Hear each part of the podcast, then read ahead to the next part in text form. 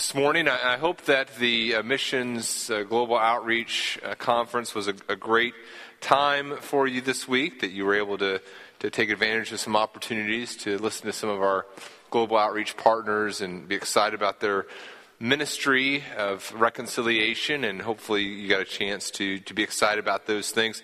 I encourage you to turn to 2 Corinthians 5. Uh, 2 Corinthians 5, verses 18 through 21. We began looking at it last week as we talked about this ministry that God has entrusted to us, this ministry of reconciliation and of proclaiming the good news of Jesus Christ uh, through uh, through our, the, this missions ministry. And so, hopefully, uh, you've been thinking about this week. And if you're able to, I'd invite you to stand with me as we read God's word together, as we stand in honor of God, as we read His word. Second Corinthians chapter five. To begin in verse 17 to kind of give us a little bit of the context. We looked at verses 18 and 19 last week, and we'll be talking about our response to this reconciliation this morning, verses 20 and 21. Paul writes, Therefore, if anyone is in Christ, he is a new creation. The old has passed away. Behold, the new has come. All this is from God, who through Christ reconciled us to himself and gave us the ministry of reconciliation. That is, in Christ, God was reconciling the world to himself, not counting their trespasses against them, and entrusting to us the message of reconciliation. Therefore, we are ambassadors for Christ, God making his appeal through us. We implore you on behalf of Christ, be reconciled to God. For our sake, he made him to be sin who knew no sin, so that in him we might become the righteousness of God. You may be seated. May God encourage us through the reading of his word this morning. Uh, let me pray for us. Heavenly Father, these truths that we're looking at this morning are, are glorious truths. And my prayer for our, our, church this morning would be that we see the, the glory and the beauty of these truths, and there is an excitement about this ministry of reconciliation uh, to which you've called us. And we pray that you would make our hearts soft. Father, if there are those here this morning who have not received forgiveness through faith in your Son Jesus, I pray that they would this morning trust in him as their Lord and Savior. And I pray that all of us as we think about the reconciliation that's taken place in our lives, would have a burning passion to proclaim to others the, the mystery of the gospel, the ministry of reconciliation. We pray this in the name of your Son, Jesus. Amen. Last week, we asked the question, What is missions? And we talked about at our church, we talked a little bit about how to answer that question in terms of talking about the goal of missions. What is missions? And at Bethany Community Church, the goal of missions is that we would plant and strengthen, establish local churches. We believe that the task of the church is to plant and strengthen other local churches. We believe that the local church is the means by which God tells people about himself. We believe the mission of our church is to proclaim the Lord Jesus Christ and to prepare people to worship Him forever. And so, in missions, we say, okay, we want other local churches to exist that are proclaiming Jesus Christ as Lord and preparing people to worship Him forever. So we're going to work to, to throughout the world, see churches that are dedicated to that ministry. And so that's kind of the, the goal of missions, the, the ultimate goal to, to see Christ worshiped through the church. Want to strengthen and establish other local churches. But as we looked at 2 Corinthians 5, we kind of got a little bit more specific as we talked about the task of missions, how we, we go about doing that. As we looked at 2 Corinthians chapter 5, verses 18 through 21, we kind of arrived at this definition of missions that missions is the ministry of proclaiming the good news that a person can be reconciled to God.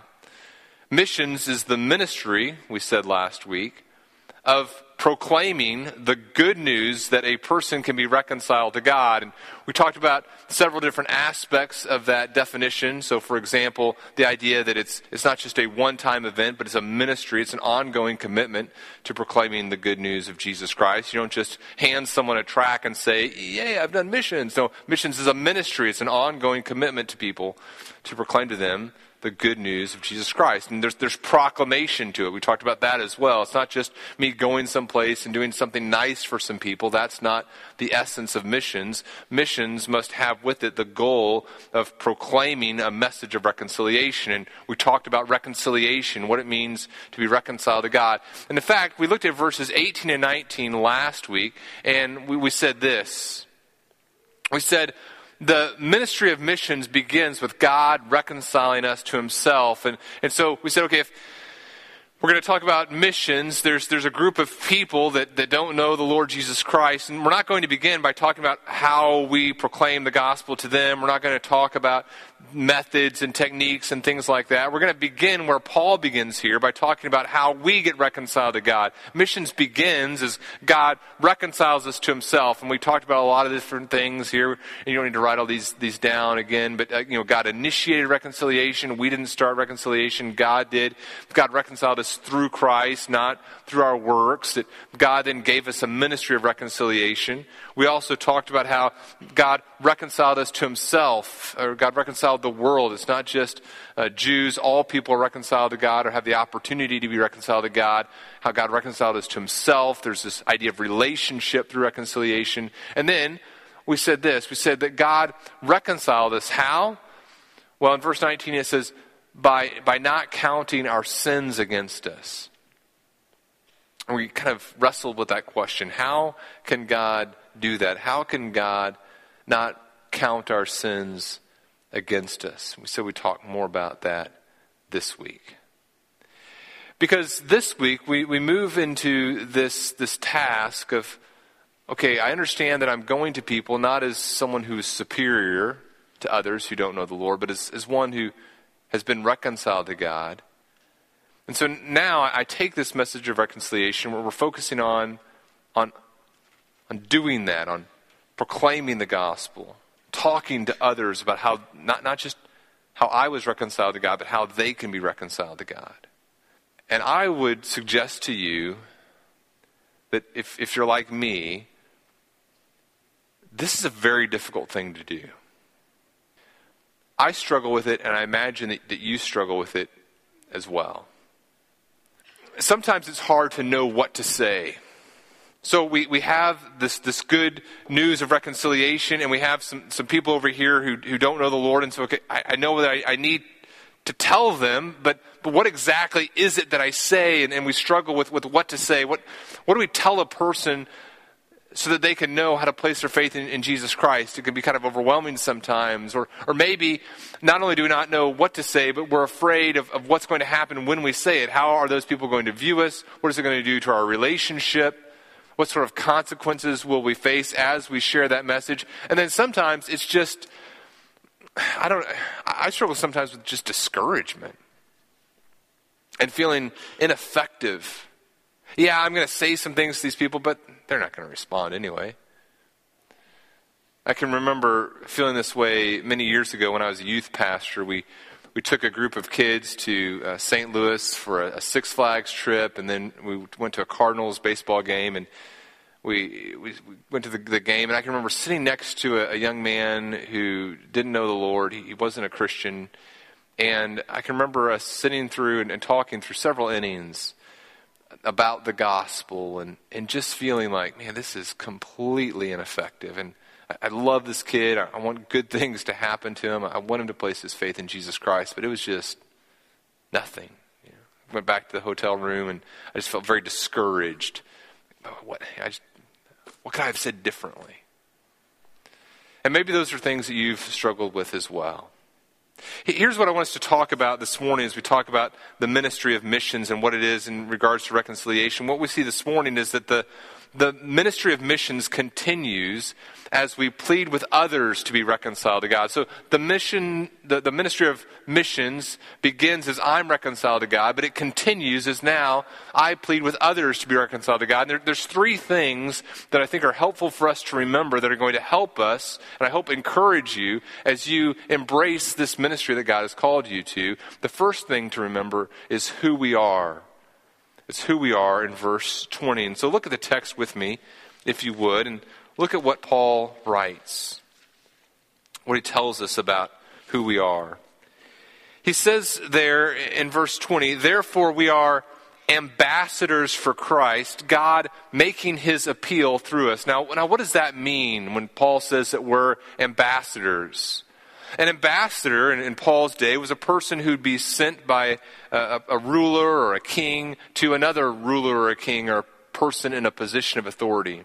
And so this ambassador would, would go and would take a message from one king to another king or one ruler to the king or the emperor or something like that. And, and the, the goal of an ambassador was to foster relationship in some sort of context. Maybe there was a, a breach of relationship, and so this ambassador was going to, to try to bring reconciliation. Or maybe there was some sort of disagreement and he was going to try to bring peace there. So, or maybe he was just trying to establish a friendship. So this ambassador would go to a, a ruler or to the king or the emperor and he'd serve on the behalf of another. And in Paul's day, the way that you received the ambassador revealed what you thought about the person who was sending him. And so if an ambassador came into your, your court and you treated him well, it was like you were treating the person who sent him well. And if you insulted the ambassador or somehow did something to, to shame him, it was like you were shaming the person who sent him. And Paul says here, look, uh, what you need to understand is that we are ambassadors. We're not kings. We don't go to other people and say, now here's, here, let me tell you what I think you should do. Here's, here's my plan for your life. We, we go as amb- ambassadors. We're not arrogantly giving other people our opinion, but we're humbly giving them God's message. And he says, we're ambassadors, and who are we ambassadors for? We're ambassadors, the text says, for Christ. God making his appeal through us. Uh, when we speak, it's like we're speaking for God, or at least it should be like that. The content of my message should reflect the intent and the heart of the person who's sending it, right? I don't know, it was maybe like a week and a half ago. Uh, my daughter wasn't uh, feeling very well, and uh, I was in the kitchen, as, as I often am, fixing the family dinner. I, I don't know why you guys are laughing at that. Um, that's not how I worded it first service when my wife was in the room, but uh, I was there in the kitchen uh, making my specialty of peanut butter and jelly sandwiches for everyone. And uh, as we're as we're preparing, I, I see, see, my son there, and, and I tell him, uh, "Hey, will you, will you please go tell your, your sister wasn't feeling well? Why don't you see how she's doing it and tell her I'd like her to come down for supper if, if she's if she's feeling better." And he goes, "Sure." And so he runs off, and I can hear him run up the stairs, gets outside her room, and yells. Dad says, "Get down right now!" You know, didn't quite reflect the, the tone that I really wanted to in that, right? It didn't really represent me the way I wanted to be represented. And it's a bigger deal when it deals with international disputes, right? You think uh, several years ago, whenever uh, President Bush, the, the, during the, the second President Bush, during his term, or he had a Secretary of State, Colin Powell, who sometimes was at odds with other members of the administration, they were at odds with him, and sometimes when people were speaking, you weren't sure, okay, is this a unified voice, or how do different people feel? What's the administration really think here? And it, it could be problematic, right? So Paul says, look, we're ambassadors. We don't speak on our own. We speak for Christ, God making his appeal through us. And there's also some irony here there's some irony. Because Paul is an ambassador, and an ambassador in this culture, remember, is, is supposed to be treated well, but Paul is treated like his king is treated. Remember what Jesus says in John 15? John 15, verse 18, Jesus says to his disciples, If the world hates you, know that it has hated me before it hated you. If you are of the world, the world would love you as its own, but because you are not of the world, but I chose you out of the world, therefore the world hates you. Remember the word that I said to you, a servant is not greater than his master. If they persecuted me, they will also persecute you, and if they kept my word, they will also keep yours. But all these things they will do to you on account of my name, because they do not know him who sent me. And so Paul is an ambassador of Christ, and people treat Paul the way they treated Christ. He's a good ambassador, in other, way, in other words. Paul refers to himself in Ephesians as an ambassador in chains. As he's in prison, he's, he's an ambassador. He's speaking on behalf of Christ. Now, now, what's the implications here? As we think about who we are in this ministry of proclaiming a message of reconciliation to others, what's the implication of thinking about who we are? That the fact that we're ambassadors, we speak on behalf of Christ. Here's one implication that, that I think of. One implication of this truth is that I have to be willing to say what God wants me to say. As I embrace this ambassadorship, I, I have to be willing to, to, to, passionately say the things that, that God wants me to say. In 1 Thessalonians 2.13, Paul is talking to the people in Thessalonica, the church there, and, and he says, we also thank God constantly for this that when you received the word of God, which you heard from us, you accepted it not as the word of men, but as what it really is the word of God, which is at work in you who believe.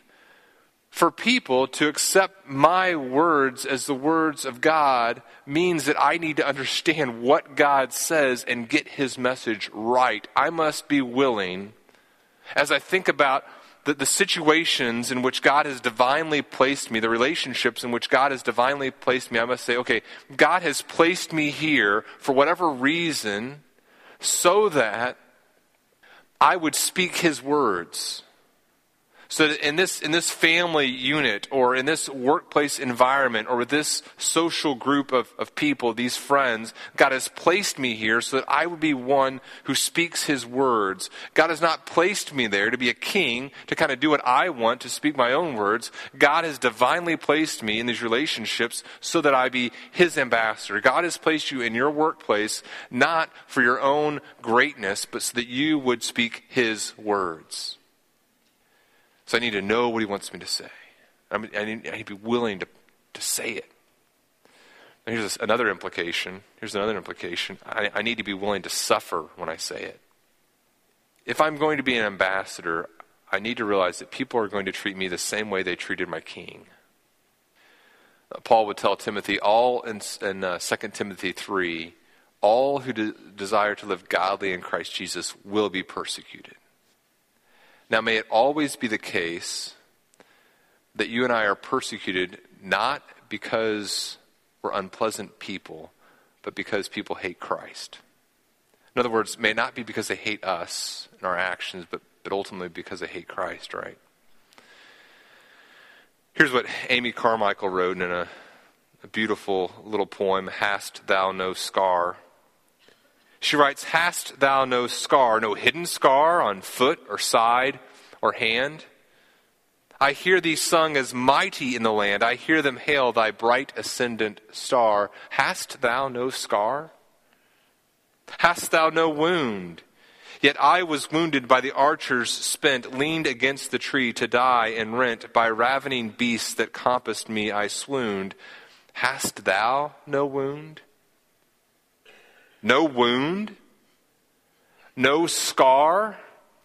Yet as the master shall the servant be, and pierced are the feet that follow me. But thine are whole. Can he have followed far who has no wound, no scar? So true, right? If I'm going to be an ambassador, who I am, my, my identity is an ambassador. I've been given this ministry of reconciliation. And is it possible that I've followed my Lord very far if I have no scars from proclaiming his good news?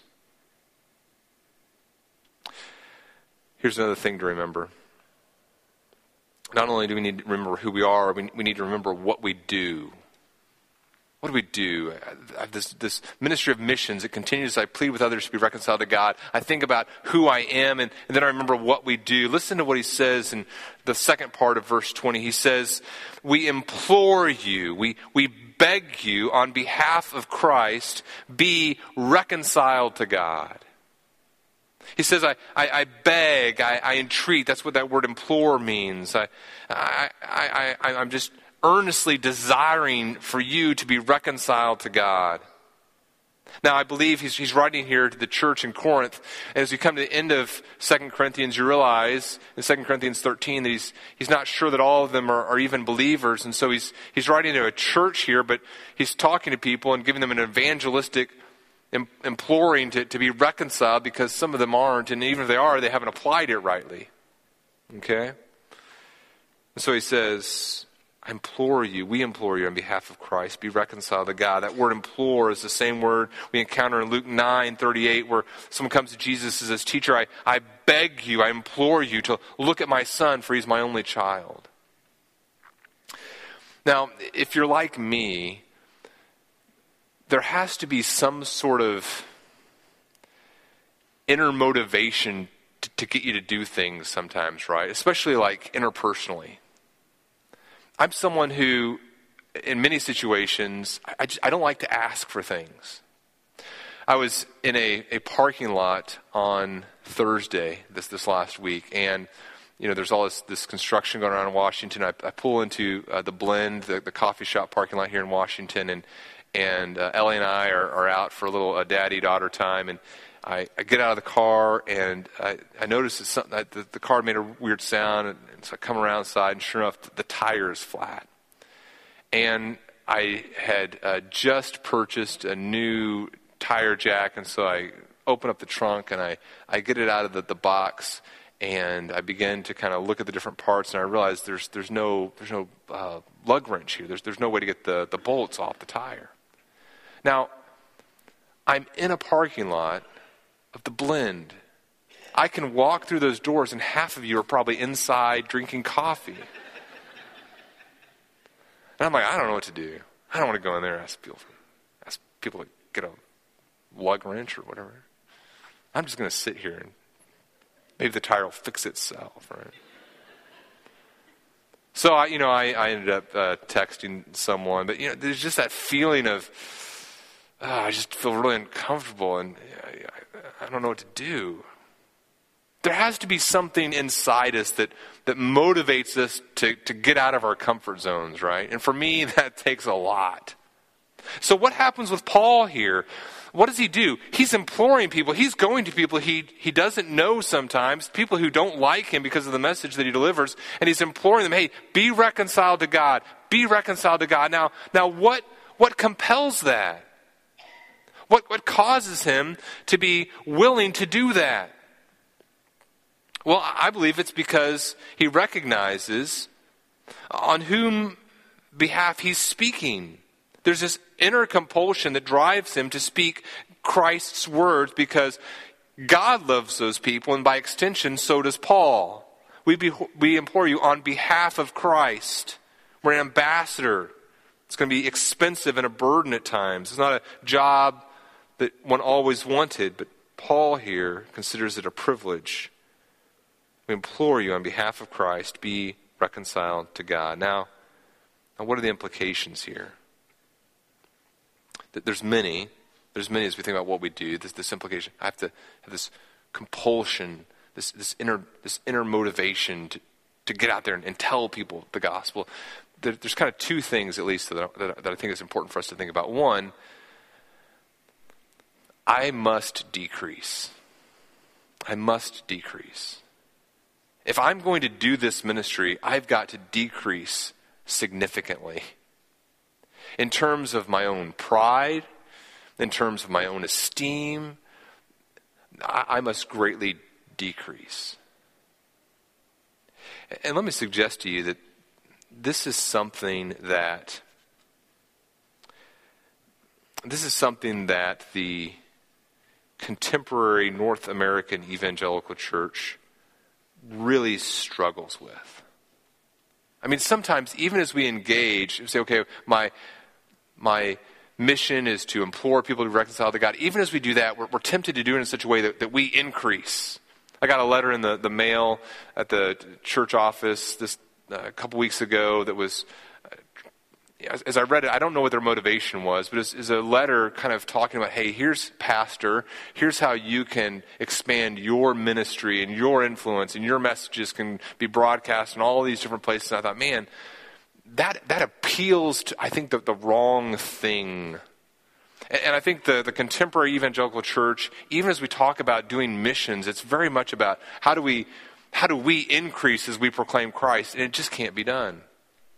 I can't engage in missions in, a, in such a way that Bethany Community Church is exalted. I can't engage in missions in such a way that, that Daniel Bennett becomes the focus and the, the, the, person who's exalted. I, I and, and you must decrease. If I'm going to say rightly, I'm going to implore others on behalf of Christ, it means I must recognize that I need to decrease. My, my wishes, my desires, my needs, all those things shrink. And what's the other implication then? It's as John the Baptist said it I must decrease so that he can increase. I must decrease and he must increase. That's the other implication. He's the essence of the message. I'm imploring people on behalf of Christ. I want them to see his beauty and his glory and his worth. That's what we do. Now, here's, here, here's the struggle. We're here in uh, chapter 5, and, and, we've said last week that we get reconciled to God. In verse 19, looking in the text with me if you would, verse 19, it says, In Christ, God was reconciling the world to himself, not counting their trespasses against them. Now, that's, I, I told you, that's a hard part of the passage to grasp, and it's, it's something we're going to, as I said last week, come back to, and now we're coming back to it, because here's the issue. I know that I have this, this task of an ambassador. I need to, to talk to this group of people who don't know Christ, either as individuals or as a group. I, I need to proclaim Christ to them. And I, I know that that's, that's what I want to do. I want to implore them, hey, be reconciled to God. The, the problem is, like me, they're sinners. And they need to be reconciled to God. Now, how in the world, this is the question, how in the world does a righteous God not look at our sin? How does he, verse 19, not count our trespasses against us? How can that work? And as I'm, if I'm going to go to those people and tell them, hey, you're, you're sinners and God wants to be reconciled to you, He's a perfectly righteous God, what do I say? And that's the third thing that we need to remember. What, what do we say? Let's talk about what we say and remember what we say here. It's verse 21. In verse 21, Paul writes, For our sake he made him to be sin who knew no sin, so that in him we might become the righteousness of God. As we sang earlier, that, that great song, All Things in Me Call for My Rejection. When I was in high school, we were in Sunday school class, and the teacher, as, as he taught, talked about the, he was talking about the gospel message, and, and he, he said this. He said, Now, would one of you be willing to come up here in, in front of your friends and pretend like I'm someone who, who doesn't know Christ, and would one of you be willing to share the gospel with me? And I, I've, I've thought about that conversation many, many times because I'll tell you, as I sat in my chair and that offer was extended, I can remember thinking, Lord, please don't let him call me up there. I don't know what I would say. Now, I was a believer. I'd placed my faith in Jesus Christ for my salvation. But the idea of, okay, now I've, now I've got in front of a group of people say and, and, and, talk to someone about how they can become Christian, I, I don't know what I'd say. I, there's all these different thoughts that kind of jumbled in my mind, and I could look at my, I looked at my friends, and I could tell most of them were thinking the same thing that, that I was thinking, and then one brave soul eventually did volunteer to do it, and, and it went kind of poorly, honestly. So, what if I did that this morning? Uh, what if I said, okay, would someone be willing to come up here and have a dialogue with me and share the gospel with me? How many of you would say, yeah, man, I'm, totally would be all about that? And how many of you would say, oh, please, Daniel, don't call on me? So, here's what I'm going to do. No, I'm just kidding. I don't trust, no. But it's important, right? And maybe you're thinking too, I, I don't know what I would say. But, guys and, and ladies, we have been given this ministry of reconciliation. I mean, here we are, and here's a group of people, and we're, we're called to proclaim the good news of Jesus Christ, and we need to know what to say. Verse 21 contains what we need to say. What do we say? There's a couple things we need to say. And by the way, to understand this passage, notice that the first half of the verse is parallel with the second half. So the first half talks about what happened to Jesus Christ, and the second half talks about now what happens to us. So let me here's the first thing. Here's the first thing we tell people. We tell people firstly that they need God's righteousness because they are sinners. And here's kind of a little diagram to, to understand what's taking place here in this verse. This is what we need to be able to communicate to people. Look, Christ is righteous and, and we are sinners. For someone to understand the message of reconciliation, they need to know that, that something's happened in the relationship with God that requires reconciliation. And so we need to communicate to people that they're sinners, and that shouldn't be a very hard thing to do. Although sometimes when we think about being sinners, we think, well, yeah, sometimes you know I've done some really bad things, but I've done some really good things too. And I think even just telling a person, look, think about the two greatest commandments: love the Lord your God with all your heart, soul, mind, strength. Love your neighbors yourself, and think about how you, you fail in just those two greatest commandments on a moment by moment basis. We are sinners. That's an important message to communicate to a person if they're to receive the gospel. And then the second thing that we tell people is we tell people, look, um, Christ was punished for your sin. And look what it says here it says, For our sake, he made him to be sin. So we think here about this, this we're sinners and Christ is righteous. And, and now what the text tells us is that God made Christ sin. And what it means is that he, he looked upon Jesus Christ as, as sinner. He took our sin and, and placed upon Christ, and Christ suffered for it. Now, how was Christ able to do this? Well, he's the one the text tells us, who knew no sin. Who was Christ? He was the Son of God, God himself, fully God, fully man, and completely righteous. Acts 3.14 says, Christ was the holy and righteous one. 1 Peter 1.19 talks about the precious blood of Christ like that of a lamb without blemish Verse 22 of 1 Peter 2 says that Christ committed no sin, neither was deceit found in his mouth. In 1 Peter 3.18 it refers to the, the righteous for the unrighteous. 1 John 3.5 we looked at last year, you know that he, that is Jesus, appeared in order to take away sin, and in him there is no sin. So Jesus Christ, perfect righteousness, and what the text tells us is that God took him, the only one that could pay the penalty for our sin, and he looked at Christ and says, okay, I'm, I'm taking our sin, taking, taking Daniel's sin and, and imputing that to Christ. That's the theological term, imputing it. It's, it's counting Jesus Christ as though he were the sinner and Christ suffering for me. Now, that's, that's the second thing to remember. Now, as we look at this, this diagram, you think, well, now my sin has been dealt with. He's taken my sin and made Christ sin, and Christ suffers the penalty for my sin, so, so I'm okay now, right? That's not right. There's something else that needs to take place. And, and this is so important to understand, brothers and sisters. It's not enough that I be counted not a sinner. It's not enough just for my sin to be removed. I need something. This is what we, we see at the beginning of Romans again, right? I need righteousness. I need righteousness. And this is the third thing that we tell people is that we can receive Christ's righteousness. We can receive Christ's righteousness. We see it 1 Corinthians 1:30 because of him you are in Christ Jesus who became to us wisdom from God became to us righteousness sanctification and redemption. So now, not only does Christ take our sin and suffer the penalty for it, and only He could because He's, he's perfect righteousness, now, just like our sin was credited, credited to His account and He suffered for it, now, and this is the, the miracle of the gospel, now I can receive, not just have my sin dealt with, but now God takes that righteousness that's not mine and credits that to my account. So my sin gets credited to Christ, and he suffers for it, because only he can. And his righteousness comes to me, and God looks at me and sees Christ's righteousness. If I'm going to tell the good news to people, I need to tell them look, you're sinners. You're separated from God just like I was. Christ paid the penalty for your sins, but you can receive his righteousness. Now, what's, what's the last thing we need to make sure we tell people?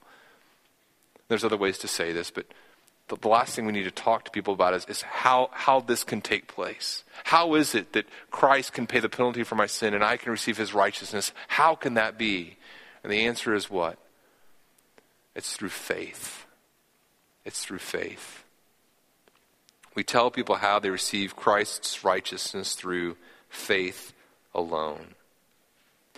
Now, it's important to get what faith is right. See, what I'm saying here is that we're talking about justification. We're talking about how I can be declared righteous before God. And what I'm telling you, and this is so important to understand, is that when I say that we are righteous, this righteousness we need, you understand, right? That that, that righteousness comes all from Christ, not from us. And we have uh, friends, uh, you know, maybe who are part of, of other, other uh, denominations or other, other sects. The, I think, for example, of our, our Roman Catholic friends who I believe get this terribly wrong. And it's a, it's a big deal. And there's a potential, if we get this wrong, that we can miss the gospel altogether, miss out on eternal life altogether. You see, sometimes people will say this well this righteousness I, I, get this righteousness and, and then this righteousness kind of changes me and then i start doing works and eventually i can be declared just before god. And what i'm telling you is no no that's not the case. The gospel the good news is that i get a righteousness that none of it is mine none of it is related to works. I receive it all through faith. And on the basis of christ's righteousness not my own god declares me just so, for example, Philippians 3 9 says, We want to be found in him, not having a righteousness of my own that comes from the law, but that which comes through faith in Christ, the righteousness from God that depends on what? How does this righteousness come? What does it depend on? Faith. It depends on faith. So, brothers and sisters, if we're going to take this, this ministry of reconciliation to people, we need to tell them look, you can receive this righteousness from God, you can have your sins paid for by placing your faith in Christ. And as you say that, even, people can misunderstand it, right? Because a person might say this, well, I'm going to place my faith in Christ. I know, I mean, think I already have, because I, I, know a lot of things about Jesus. Or I, my faith is in Christ because I was, I was baptized. Or my faith is in Christ because I was at a crusade and someone said, stand up, and so I stood up. So I, guess my faith is in Christ. What is faith? Faith isn't just saying some prayer. Faith isn't just knowing a lot of facts about Jesus. Faith is, is placing my, my trust in Him, placing my trust in Him for my eternal life. And, and, brothers and sisters, you cannot be a Christian. You cannot be saved. You cannot be reconciled to God unless you've placed your faith in Jesus Christ for eternal life, trusting in Him alone for your salvation. And that's why it's so important to get this message not just kind of right, but exactly right. As we think about what faith is, sometimes we use the word repentance. Scripture uses the word repentance as well. And so when we talk about placing our faith in Jesus Christ, we're saying, okay, I recognize that what I've been doing isn't right. What, what I've been doing isn't the, the way that, uh, that leads to eternal life. And so I'm deciding to turn from that and place my faith in Jesus. It's what we see in Isaiah 55, where it says, Seek the Lord while he may be found, call upon him while he is near. Let the wicked forsake his way, and the unrighteous man his thoughts. Let him return to the Lord, that he may have compassion on him and to our God, for he will abundantly pardon. So what happens is, I recognize that I'm on a, a path that leads to eternal destruction. I'm, I'm relying upon my own dead works, and I say, you know what, this isn't the path that leads to life. And so I decide to turn from those things and to place my trust trust in Jesus Christ alone. Say, okay, God, I, I'm calling upon you for salvation. I'm trusting your Son, Jesus Christ only. See, sometimes we think of repentance as a bunch of works that we do, and, and nothing, that, that, that's not the case. Works flow from repentance, but repentance is saying, okay, this is, I recognize that this is wrong. I no longer want to pursue this, and I'm, I'm turning from this and turning to faith in Christ. In Acts 20, talks about Paul proclaiming the gospel, testifying of repentance toward God and of faith in our Lord Jesus Christ. They're, they're two sides of the same coin. Hebrews 6.1 talks about not laying again the foundation, this, this foundation of repentance from dead works and of faith toward God. So I see these dead works I'm doing. I'm not going to do that anymore. I'm turning. I'm deciding to turn from that and to place my faith in Jesus Christ. So many implications of this, right? One obvious implication would, would be that if, if you haven't, you need to believe the gospel. If you've been relying upon some sort of some sort of righteousness that comes from yourself, or you said, "Well, I know Christ is righteous, and I know I'm a sinner, but I know I can kind of, Christ can kind of give me some help." That's not how it works, right? What we see here in verse 21 is is that it, it's all Christ's righteousness. He made him who knew no sin to become sin, so that we might become righteousness. So we might have righteousness not from ourselves, but from Christ. And so if you haven't believed the gospel, you need to believe the gospel. Then what's the other implication, of course? We, as we become the righteousness of God, as we receive this righteousness that's foreign to ourselves from, from Jesus Christ, as we receive it by faith, we've been given this incredible opportunity to be ambassadors, to proclaim this, this joyous good news that others can be reconciled to God. A few years ago, I was talking with a, a friend, and, and, she was talking about something that happened recently at a an FCA meeting at, at the school, at the high school. And she goes, "Do you remember that?" There's this, and she mentioned this this kid's name. And I said, "Oh yeah, I remember that kid. I sat next to him at a at a Cardinals baseball game." She goes, "Yeah, I know." She goes, "He was at FCA, and he was sharing his testimony. He's become a Christian." He said, I heard the gospel at a baseball game. And I went back to my room and I placed my faith in Jesus Christ. I never knew that. I, I, and I wouldn't have known if I hadn't just run into this person on the street who had happened to be around for that young man's testimony. We don't know what God is going to do with this, this ministry He's entrusted to us. And you know what? That's okay. It's His anyway. But what God has called us to do, and I think He graciously gives us glimpses of, of the fruit of that. But God said, you know what, you're my, you're my ambassador. Here are the words that I want you to say. I want you to be compelled by a love for me and a, a love for others. Um, and I want you to speak on behalf of me. And I want you to proclaim the ministry of reconciliation. And, and brothers and sisters, God has divinely placed you in places that He hasn't placed me. He's divinely placed me in places that He hasn't placed you so that we could proclaim His news his message, his message of reconciliation.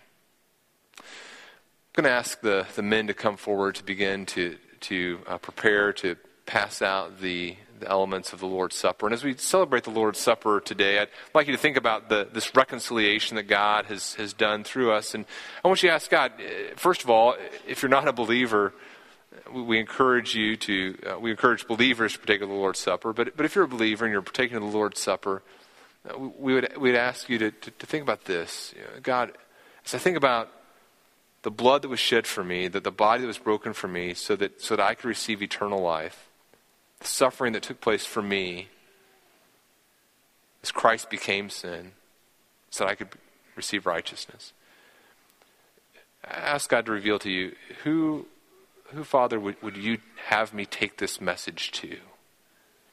And ask God to give you the strength, the ability to do that. Let me pray for us.